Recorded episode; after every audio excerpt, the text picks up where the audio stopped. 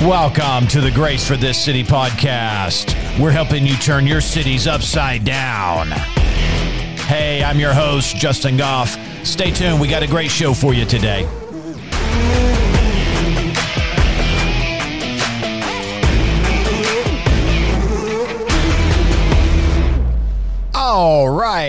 Good day, everybody. I hope today is a great day for you. I know it's a good day for me. And we're coming right at you right from the podcast studio. That's right. This is the Grace for This City podcast. I'm Justin. Hey, we're helping you turn cities upside down. How are we doing that? Well, we are giving you scriptural motivation and strategies to help you get out there and get some stuff done for King Jesus. Listen, friends, don't delay. Accept Jesus today. He's got a plan for you and he's got a plan for the people that are around you. He's in the rescue business and he is enlisting you to get out on the front lines. Hallelujah. Say yes today. Hallelujah. Well, thank you so much for joining us. Hey, I want to invite you to participate in a vision that we've got. I want you to help us accomplish building out our new studio. We have a facility on our property that the Lord said, hey, look, you can put three studios in there and so that's what we're doing. We've launched this project. We're calling it the Studio Project. Three studio sets. One will be like a sit down interview style, couch and chair type arrangement. The other one uh, will be an extended uh, podcast studio. I'm in a studio here in a different building, but we can expand it, do some other things with it if we move it over there. And then the third set is what we're calling Equippers Academy or Equippers University, where we can produce teachings and trainings that will help even the little ones come along all the way up to like a university or a mature level delivery of the word. And so we invite you to participate in that. Any uh, financial contribution is tax deductible. You can go to our website, gracecitychurch.tv forward slash give. Follow the instructions. You select the, select the drop down menu and choose Studio Project. We thank you in advance for helping us accomplish that vision. Hallelujah. We're going to be able to get more stuff into more nations. Oh, it's awesome. All right, let's jump into the podcast today. And, uh, you know, I've been in and around a particular thought for several years now. And I've just titled it simply The Head and the Body Mystery. Based out of Ephesians 5, we find out, not just there, but in lots of places, but definitely there, we find out that Jesus is the head of the church and the church is his body. And uh, the Bible uses uh, the relationship between a husband and a wife um, and, and, and, and um, to signify or to show us or to reveal to us how this mystery is fleshed out, this great mystery of the head and the body. And uh, and so I've been in and around that for several years now. Well, um, here recently I was ministering and we dived in, kind of did a deep dive on a particular thought as it concerns the head and body. And so I want to talk about it today, and it's going to deal with witchcraft. That's right, witchcraft. That's what it's going to deal with. And so let's jump right into this today. Like in Ephesians chapter 1 say, okay, all throughout Ephesians, we see in several places uh, this mystery being revealed. But Ephesians 1, verse 22, he says, And he put all things under his feet and gave him to be the head over all things to the church. Verse 23, which is his body, the fullness of him who fills all in all. Now, that sets a baseline, that verse among many other verses, where there's this mystery about the head and the body. And we find out that these two uh, uh, operations, these two uh, parts, these two uh, pieces, they are interdependent of one another. They're, they're not um, independent. No, they need one another. And this is fleshed out in several ways. We find out that the husband is the head of the wife. We find out that um, the uh, husband says the head, head of the home. We also find out, like say, like the shepherd is the head of the sheep. Uh, we would find out that an employer is the head of the employees, a team leader is the head of the team. And there is a mystery about the head body. And then they work together, but then each part is anointed to do different things. For example, the eyes and ears are in the head. You don't find eyes and ears in the body. So usually the head is tasked or anointed with the vision. But then what you do find in the body is the arms and legs, and so the body provides a lot of the um, the mobility, the strength. Uh, they have the tools in order to actually accomplish what the command and control center is able to understand or have revealed to it. And so these work together. Now, sometimes they don't work together. That's why we're going to talk about that. We'll look at a few scriptures that deal with this. Um, what is the byproduct of when the body and the head don't work together, or when the body doesn't submit to the head? The production of the produce of the result of that is just classically and generically and basically called witchcraft. All right, now let's go look at this in Matthew chapter 8. In Matthew chapter 8, verse 8, we're going to jump right in, into this, but this is the centurion soldier, and he's asking Jesus to do something. Jesus responds. Now, in verse 8, the centurion said, Lord, I'm not worthy that you should come under my roof, but only speak a word, and my servant will be healed. You're probably familiar with the story.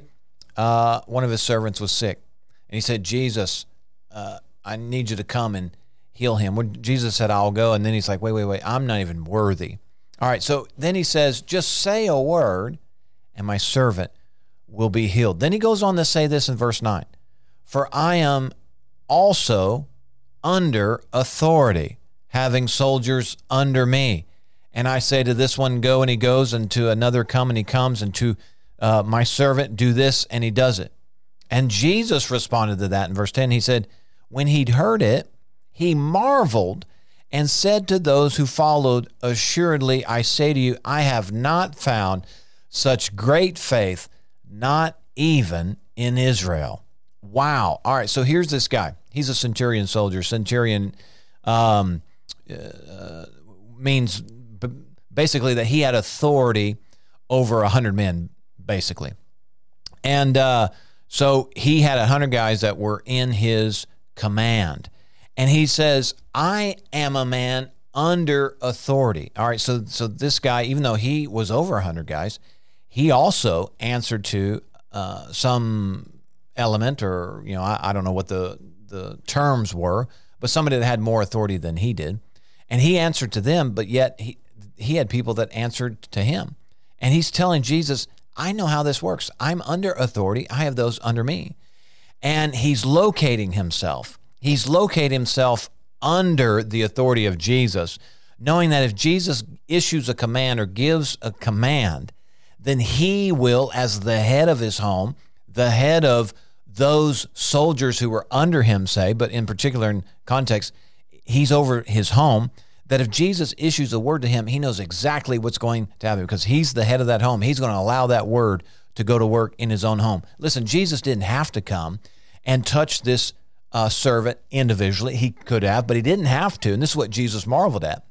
Because the head of the household said, Jesus, if you'll say the word, I'll allow it into my household, into my oikos, and I know it will work because remember in Ephesians 5, was it um, is it verse 23 or 24, somewhere right in there?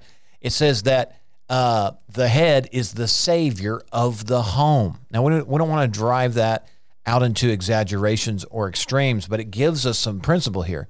Remember, Jesus said in John 10 that he was the door. The head of the home is the doorkeeper. The head of a team is a doorkeeper. The head of an organization, the head of a ministry, whatever. If you're an employer, you are like that door. And whatever you open up unto the body will have free reign. Oh, I hope you're getting this because this is a phenomenal revelation. And it solves so many problems. It solves a lot of problems here, too. It answers a lot of questions. But I'm just fascinated at this guy, just just like Jesus was. Jesus said, "I haven't seen faith like this guy." By the way, this guy wasn't Jewish; he was Roman. He said, "I haven't seen like I haven't seen faith like this guy in all of Israel." Only two times did Jesus make that kind of remark, and in both situations, the people he were, was referring to were not even Jewish. even his own people didn't have this kind of faith. Listen, this man, he understood that he was under a head. He knew he was within a body. And he understood in certain instances that he too was a head with a body under him. He knew and understood that the command from the head was to be received by the body. Recognizing Jesus as the head of the church and himself and his household being under or within the authority of Jesus, he knew the command from Jesus would be immediately received into his own body. Hallelujah for that. Now, what about you? This is the question that you and I have to answer is who do we submit to? Who are we under? You know, the Bible says to recognize those who are over you in the Lord. Who's over you? You know, a good uh, practice, uh, maybe some um, something for you to do, like homework, would be to write down who's over you in the Lord.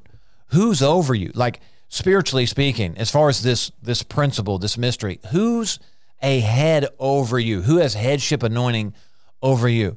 Are you an employer or or are you employed? Well, who's your boss? Who's your boss is? What's the chain of command where you work? Are you on a team? Who's your team leader? Uh, do you go to a church? Who's your pastor? Who's the spiritual leadership team in that church? Um, are you married? Are are are you a wife? Who's over you? Is your husband over you? What does the Bible say? These are questions that you need to answer. I have found that a lot of people can't answer this. They don't know who's over them in the Lord. They don't know who's over them as far as how the laws that govern authority and structure, etc., work on the earth. And then the other homework would be who's under you? Who are you responsible for? What teams are you leading? Are you irresponsible with your teams? You realize that as the head goes, so goes the body. You know, like this this centurion soldier here. He said, "Jesus, look, I all all I need from you. You don't have to even come to my house, but if you'll just say the word." He said, I won't stop that word of healing from coming into my home. I want you to think about this. How, how many pastors, how, how many churches, denominations, uh, how many ministries, how many famous people on Facebook speak against healing, speak against uh, God's will to prosper you, speak against peace and wholeness? Uh, what are they doing? Well, if they are leading a bunch of people, how stupid is that? That they would be, quote, the savior of the body or the door, the gatekeeper of the body that they represent and have been charged by the Lord to have oversight with. How stupid is that that they would open up and allow sickness and disease? Who in their right mind would disallow the healing word of the Lord to come into their body? Well, it happens all the time. And sometimes you see churches where they don't allow the rightly divided truth concerning uh, the covenant we have uh, uh, with the Lord Jesus concerning healing, when they don't let that message in, people in that body are sick and weak, and it ought not be so. Or if they constantly are uh, criticizing, um, you know, messages that deal with God's desire to increase you and prosper you. I'm not saying that there, there's not imbalances, but I'm saying a rightly divided truth. Why would they be so critical of that and yet speak against it and speak negative? I mean, what do you want for your people? You you want them all to be poor and broke and destitute? You want them to be sick and diseased and dying? The way some people preach and teach about healing, man, I wouldn't be in that church. I, I would run as far away from that church as possible. Why? Because there's a spiritual law about what the head is allowing into that place or disallowing into that place. As the head goes, so goes the body. This is why it's important that you inquire the Lord where, where, you, where you are to be planted. Ask the Lord, where's that place in the body that He has placed you? Remember, 1 Corinthians 12 says, He places in the body as He sees fit. You don't arbitrarily choose your place, but you inquire of the head of the church, the head of the church. Where do you want me to serve? Where are you anointing me? Where are you calling me to be a body part? What headship anointing, what leader are you calling me to serve? And then when you get there, you need to do what's appropriate for the body and not fight against the head. That's called witchcraft. That's where we're headed today in this message. But I wanted to highlight the fact that Jesus marveled at this centurion soldier because this guy understood how it works. If you are in a body, you do as you're told. This is what he said. He said, I'm under authority. I report to those who are above me. I do what I'm told. And he says, I have those under me. They do what they're told. That's how the head and the body works. The body, the body does not have mobility unless it receives impulse from the head, the command and control center, where the eyes, the ears, where the senses are, the primary senses, you know, sight, smell, uh, taste, you know, touch is in the body but but the other command and control functions are in the head. And uh, the body does not have mobility without the head giving it direction, giving it command. Hallelujah. Jesus is the head of the church. We do as we're commanded. Command may be a little bit of a strong word for some folk, but uh, basically that's what the head does. It issues instruction. It in, uh, issues impulse. It gives instruction. It gives command to the body and able to follow through and to fulfill the vision that is happening within the head or that the head is receiving. Hallelujah. This passage about the centurion soldier, it reveals that everybody has a head and everybody is a part of a body. Everybody has a head. Somebody is under somebody somewhere. Everybody's under somebody somewhere. And in a lot of instances, you may even be over somebody in other situations as well. Hallelujah for that. We get to uh, taste both sides of this. To be anointed in the headship is just as much a privilege and an honor as being appointed and anointed as a body member and participant. The body has no mobility without impulse or command or instruction from the head, as I said, and the head has no mobility without the receptivity to that impulse from the body. You think about being brain dead. These are people that their bodies are functioning, but there's something going on with the brain.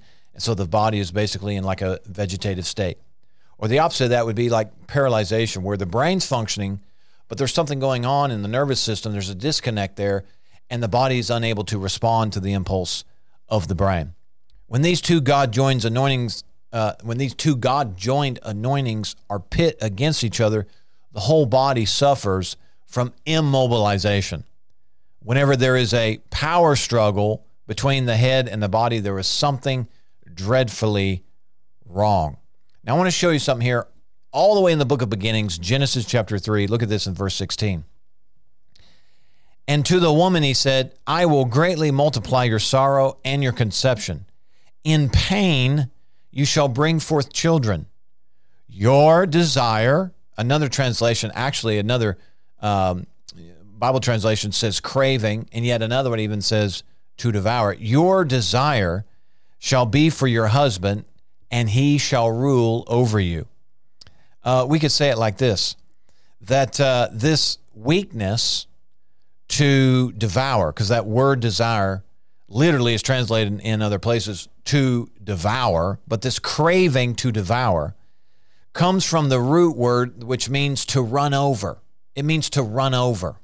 You ever um, had somebody, you know, maybe that that you were leading that just tried to run over you, like they were trying to get ahead of you. You know what I mean? It's like, whoa, slow down. You're supposed to be following, not running over me, trying to get out past me and around me or ahead of me. The body always follows suit. The head always goes first. Come on, the head always goes first. Body always follows. That's the principle.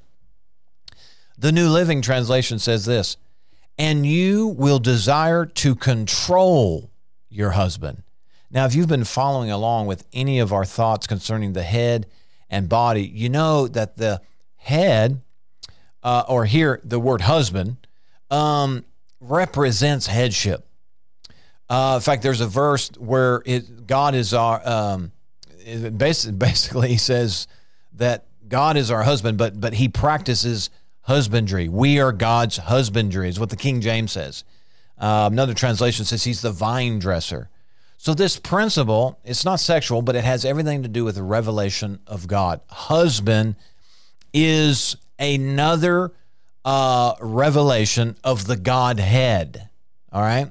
The Godhead. Jesus is part of that Godhead. He's the head over all things concerning the church. The church is the body. The church is not the head, the church is the body.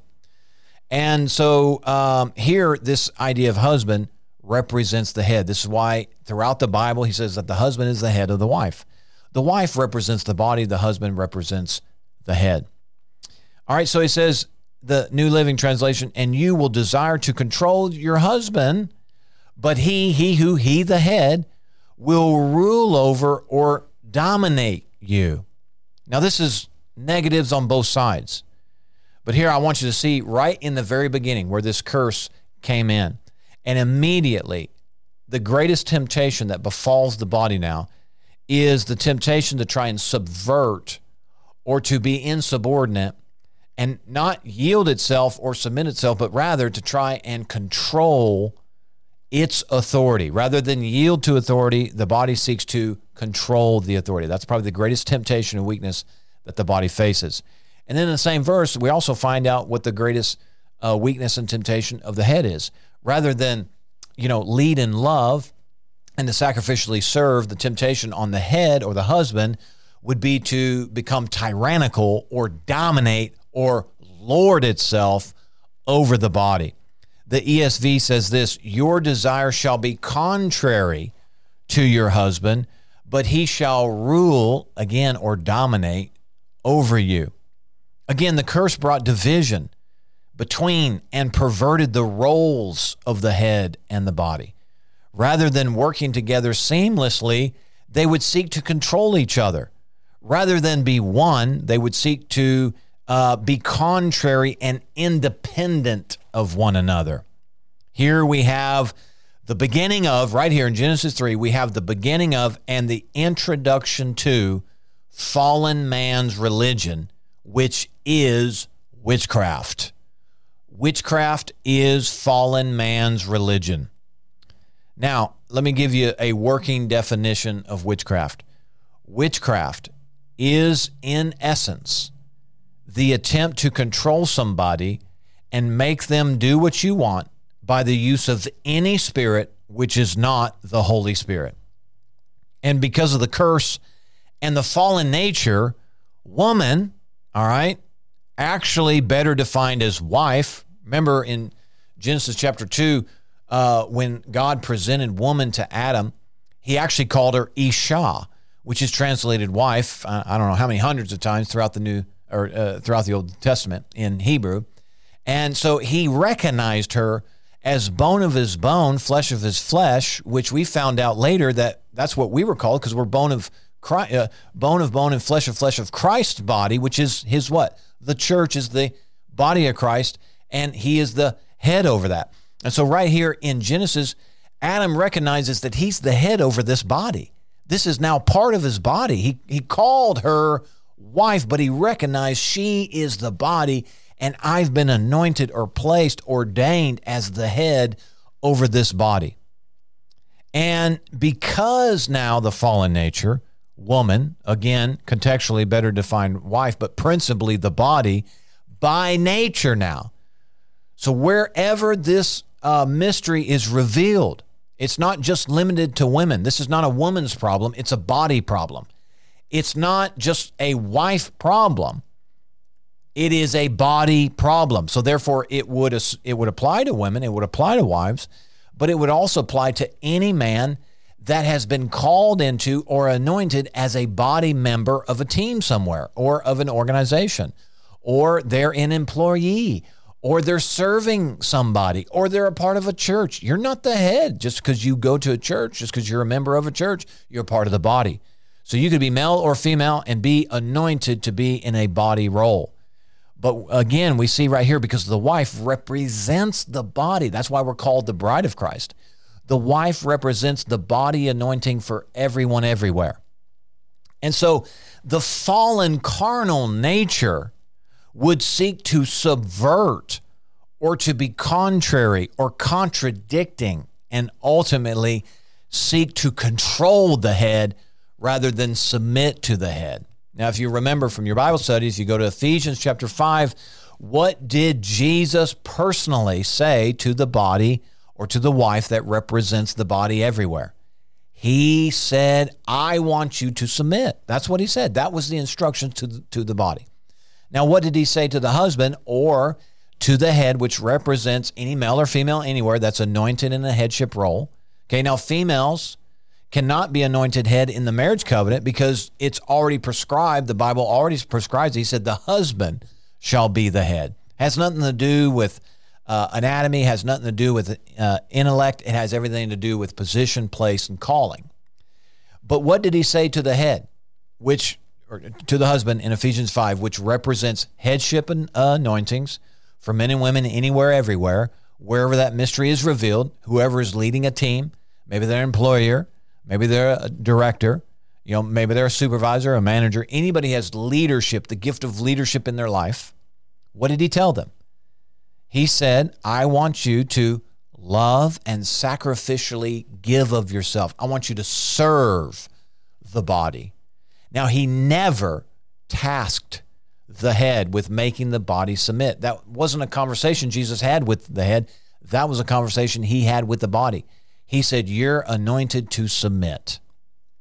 Now, if you are placed, graced, and called and anointed to be in the role of the body, you and I are not to seek to subvert or to control. The temptation and weakness of the body, again, is to be contrary or to be insubordinate. And the temptation and greatest weakness that the body faces would be to try and control rather than be led. The head's weakness, again, and primary temptation would be to dominate or forcibly control and lord itself over the body. Remember uh, what First Peter five three says. It, it, it, we're just jumping down in here, but he's he's warning, he's cautioning. He said, "You don't be lords or domineering masters or slave drivers over those entrusted to you, but be examples to the flock." He was admonishing these shepherds that have been given. Listen, you are entrusted in with headship. It is a calling, it is a placement by the head of the church, Jesus. But he's saying, look, if you've been anointed to be uh, in a place of leadership in my people's lives, this is what Jesus is saying. He's saying you can't lord that position over them. You can't be domineering masters. You can't be slave drivers. Rather, though, um, be an example to the flock of what biblical leadership looks like. It's servant leadership. The Amplified Classic says in verse 3, 1 Peter 5 3, not domineering as arrogant, dictatorial, uh, or overbearing uh, over those in your charge, but be examples, patterns, and models of Christian living to the whole flock, to the congregation. And then in Matthew 20, for another example here, verse 25, Jesus called his disciples to himself and said, You know that the rulers of the Gentiles lord it over them. They flaunt their authority. And their great men, what's he talking about? Like the elected officials, right? So you got mayors, you got city council, you have representatives, you have governors, you have senators, etc. He said they're great men. So that's that's kind of their elected officials. He said they're great men forcibly hold them in subjection, uh, tyrannizing over them. Jesus explicitly forbids that. What is he addressing? He's addressing headship anointing. Verse 26, he says, Not so shall it be among you, but whoever wishes to be great among you must be your servant, and whoever desires to be first among you must be your slave. Now, so much of what we've talked about here is so close to witchcraft. Let me give you some examples of what witchcraft is. And I'm telling you, you see this fleshed out all over the place. I mean, it's just like it's it it's fallen man's religion. So you're going to see it out in the world all the time. The problem is when we start seeing it in the church. But manipulation is witchcraft. Manipulation is witchcraft. Domination is witchcraft. Domination is witchcraft. Control control is witchcraft. And then intimidation is witchcraft. So many people, even Christian people, sadly, just seem to struggle with God's plan, his strategy of humility, and are tempted to circumvent his ways of promotion and try and skip ahead by nefarious means. But I'm telling you, that will only lead you to get hurt and others to get hurt in the same way. Listen, if we're going to stay out of witchcraft and do things God's way, we will have to become proficient in love and in humility. Now, witchcraft is counterfeit spiritual authority. And let me go over a short list again. Witchcraft seeks to dominate, witchcraft seeks to manipulate, witchcraft seeks to control, witchcraft seeks to force, Witchcraft seeks to coerce, witchcraft pressures, and witchcraft intimidates. Now, if you're taking notes, you should at least write this down. I mean, this, my next three statements are this are, are fascinating. I mean, it's absolutely it's it's a game changer. Uh, it's been a game changer for myself. But if you're taking notes, you need to write this down. Text this to yourself. Put it on your refrigerator. Do something with this. Here it is. Ready? Love leads, faith follows, fear forces. Here it is again love leads, faith follows, fear forces. Stay out of witchcraft, friends. Listen, people they ask this question all the time, especially when it comes to like who submits to who, and then what if they don't submit? Well, if they don't submit, then they don't. What are you going to do? Jesus never told anybody in a leadership position to enforce submission. He never said that. And listen, you start trying to make somebody do something, you are going to get over into witchcraft.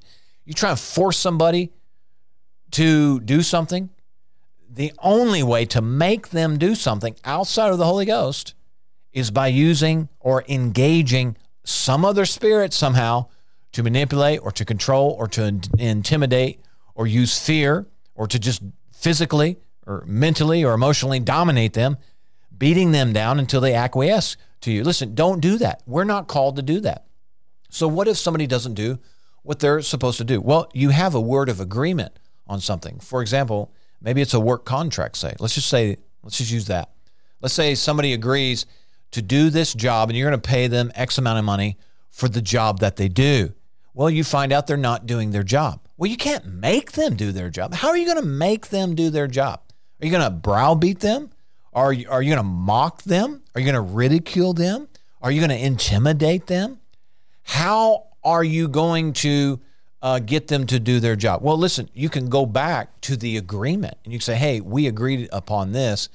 And, you know, either you're going to follow through with what you said or you are in, you know, in actuality, you are turning in your notice. Listen, you really don't even have to fire anybody. If they don't follow through on what they've agreed on, they've chosen to step away. They've chosen to step down. They've they've chosen to give up their position. They've chosen to allow somebody else to come in and do their job for them. Hallelujah. Listen, so we're not forcing people.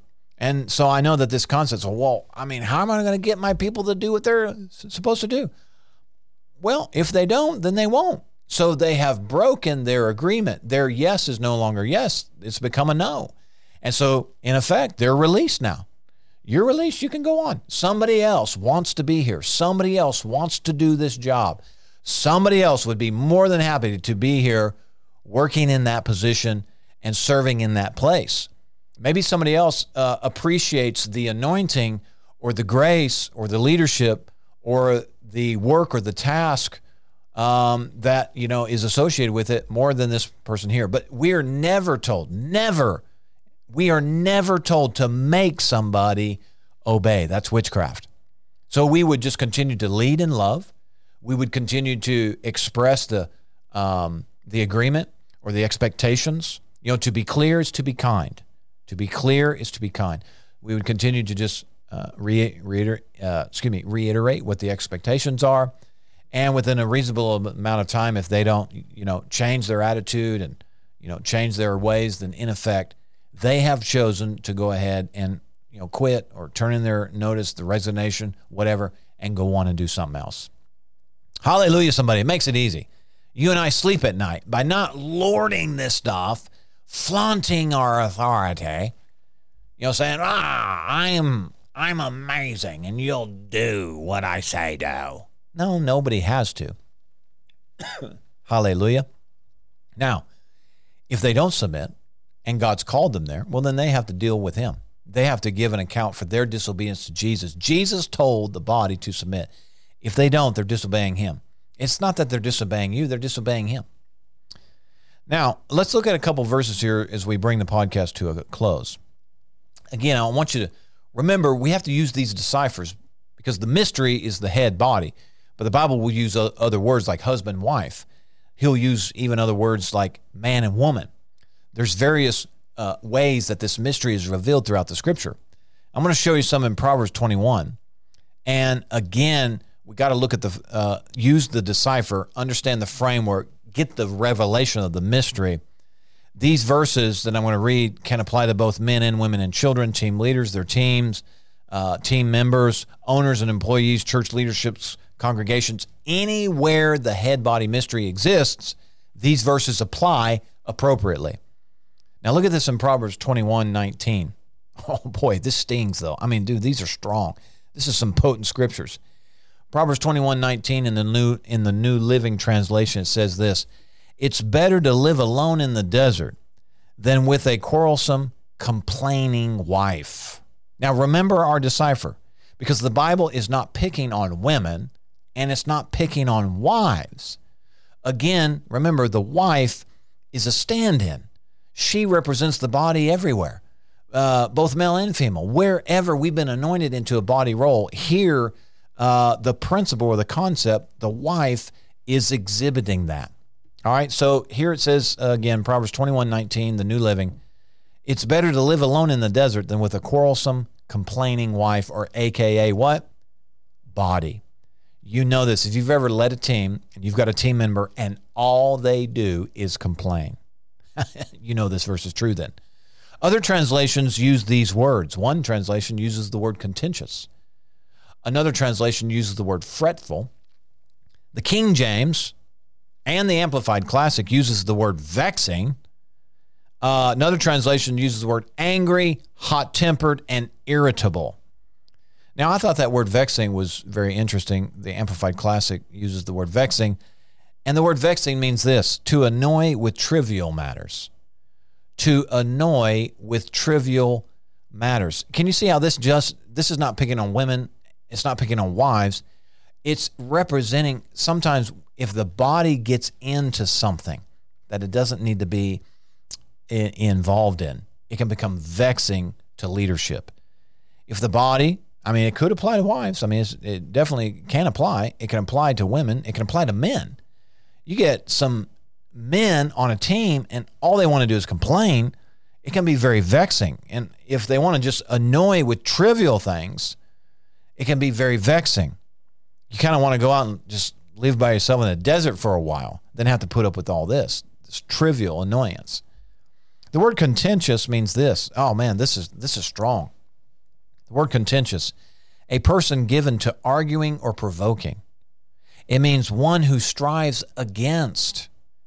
And it means this contentious means one likely to disagree. You ever known some somebody on on a team like doesn't matter what you did, what decision you you made, they would would um, would what probably be likely to disagree. Like if anybody was going to disagree, it would be that person, right?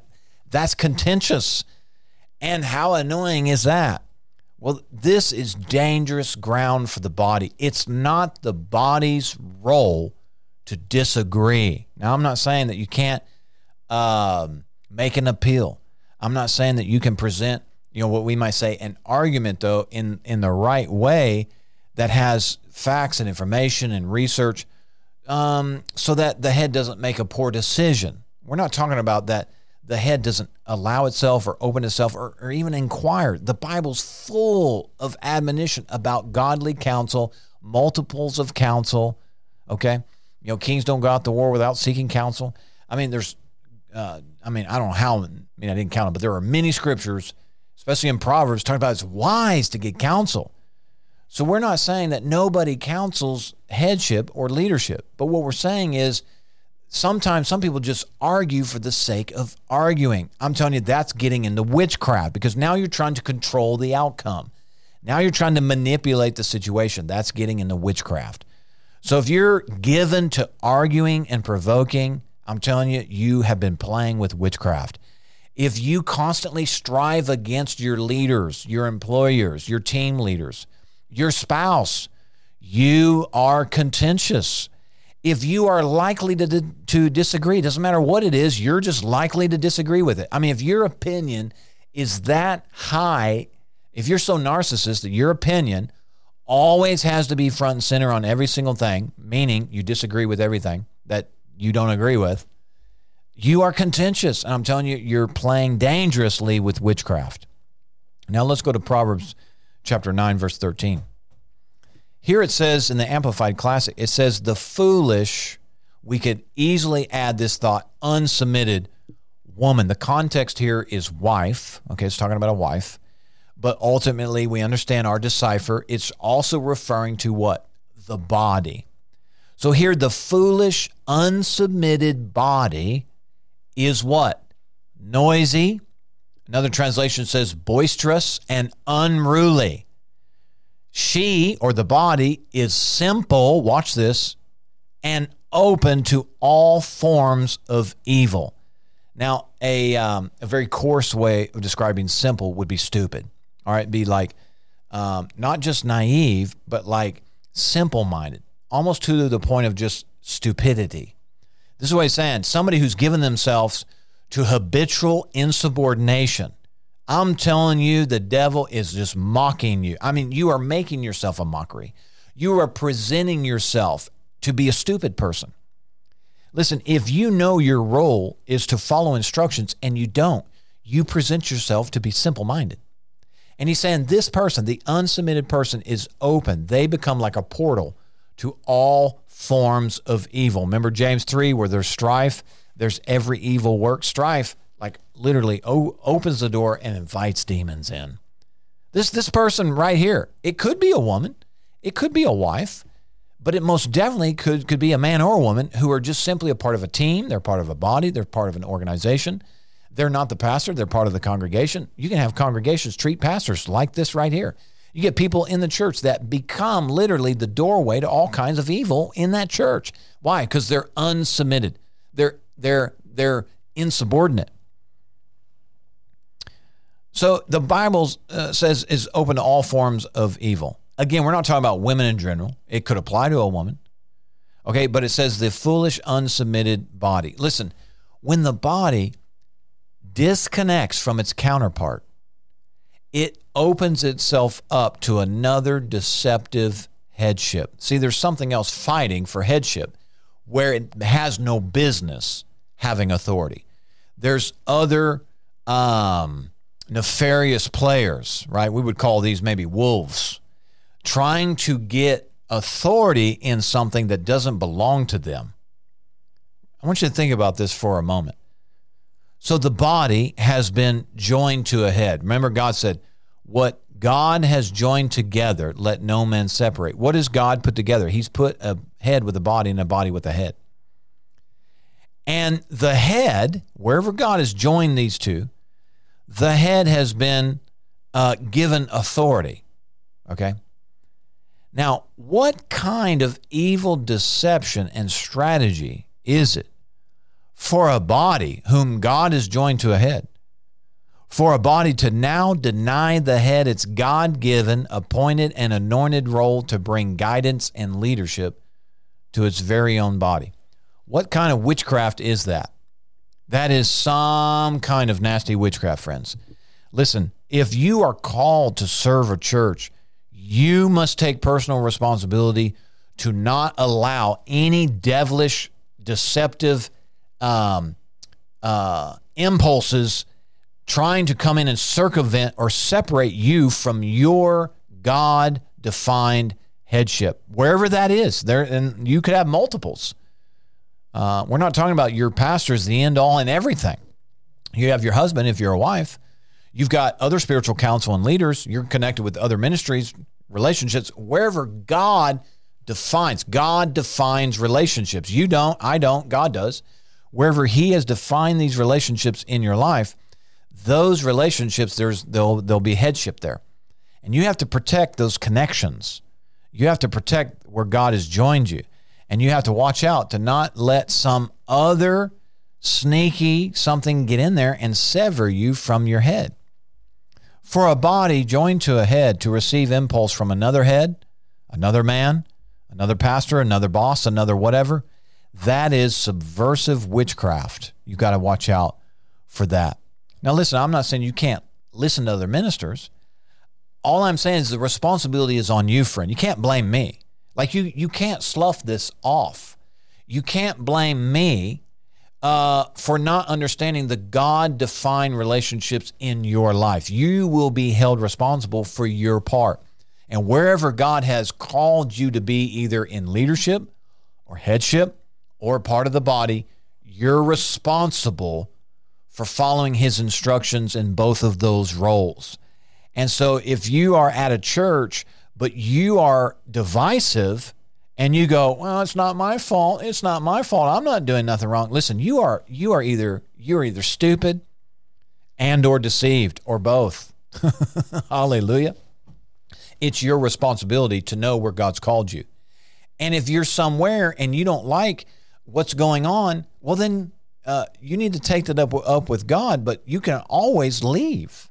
You can always leave. I don't un- understand it. I just don't understand it when people fight to stay in a uh, insubordinate position. Like they will fight in order to maintain their lack of submission. They'll even get other people involved. You talk about witchcraft. When you start trying to get other people involved, like a mutiny against the God ordained headship in a place, let's say you're working at McDonald's. You don't call up the owner of Burger King and say, man, this joker here at Mickey D's doesn't know how to do burgers. Would you tell me what I should do? You understand that basic kind of story, that basic analogy there?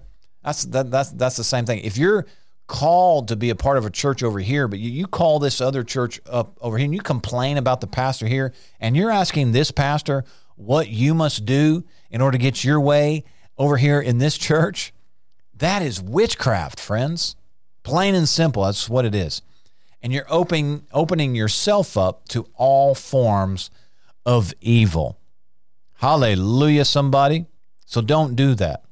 Now, again, we're talking about God defined relationships. If you are married, you are in a covenant relationship, and God sees a head and a body there. And uh, unless you got some biblical reason to get out of that relationship, you if you're the body part of that, if you're the wife, you better turn your attention to your husband and begin to place a demand on his anointing. Let's let's say he's not doing very well. Well, when you begin to place a demand on his anointing, he'll begin to step up and demonstrate and exhibit the anointing that's on him. Hallelujah, somebody. All right. This is 1 Corinthians 12, 18, what I'm talking what I'm talking about here. God defined relationships. But it is God who has placed and arranged the limbs and organs in the body each particular one of them just as he wished and saw fit with the best adaptation. Oh, thank you, Jesus, for it. Um, let's see. We were in nine thirteen. Let's look at uh, nine fourteen here. Yeah, yeah, yeah. Let's read nine thirteen again. For she, she who the body again, uh, who's unsubmitted, willfully and rec- recklessly knows nothing whatsoever of eternal value. Verse 14, for she, or the body, the unsubmitted, misaligned body, sits at the door of her house or on a seat in the conspicuous places of town. Another way of saying that is she sits at the doorway of her house. She has enthroned herself in a headship appointment or anointing. She has self appointed herself as the head and on the high ground of the city. Uh, one translation says she sits at the door of her house. She takes the seat of at the highest place. Now, this is in contrast with the Proverbs 31 woman. If you're familiar with the story, where is the husband of the Proverbs 31 woman? That's right. He sits at the gate. Why? Because he's the head. The head is the gatekeeper, not the body. And unsubmitted people sometimes will try and usurp a place, a calling, an anointing that is not theirs, and enthrone or self appoint themselves into a headship place that they do not belong. Again, the husband, like Christ in John 10, for example, is the doorkeeper of the home. Ephesians 5 says he's the savior of the body. And uh, he's the one, the head is the one who sits at the high place. Hallelujah. Not because he's better, it's just because he's anointed. And we're talking about the husband specifically in a in a marital covenant. But if we're talking about a leader, it could be a man or woman. But the body of the team is not to try and subvert the high place that the leader sits in. Now, again, this is not intended to disparage women. It's not intended to disparage uh, wives uh, or the body. But remember, the head has been anointed. That's the difference makers, the anointing. It's not because they're better, smarter, faster, no more. It means nothing like that. Some people think, well, because I know more, I should be the leader. That's not why you've been anointed. It's not based on your knowledge, based on your heart. Hallelujah. But none of this should be disparaging when we consider that the head has been anointed positionally to be in a designated place. That doesn't disparage the body, they're interdependent. Again, when the body, which is anointed to be in a designated place, usurps or switches places and attempts to function in a capacity that it has no appointment or anointing to do so, it creates a divide and a vacuum into which evil can manifest, divide, and conquer. And that evil that I'm referring to in most cases is witchcraft. Hallelujah. Well, friends, I hope you got something out of that today. We're going to end it right there.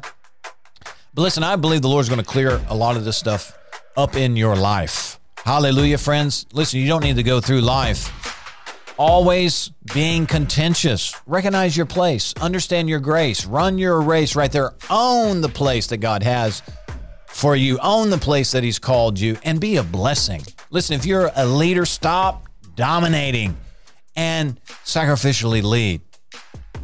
If you're a body, stop fighting and do as you're told. Hallelujah. Oh, thank you, Father, for it. Oh, we give you praise. Listen, friends, if we can help you in any way, and particularly in prayer, I think that's the best place that we can join our um, heart up with yours. We got prayer people standing by. You can call us 870-741-9099. Leave a message. Somebody will get right back with you. Or send us an email, hello at gracecitychurch.tv with your prayer requests. And listen, we'll agree with you. We believe in the power of prayer. We believe in the power of agreement. All right, friends. Well, this has been the Grace for This City podcast. And until next time, be blessed.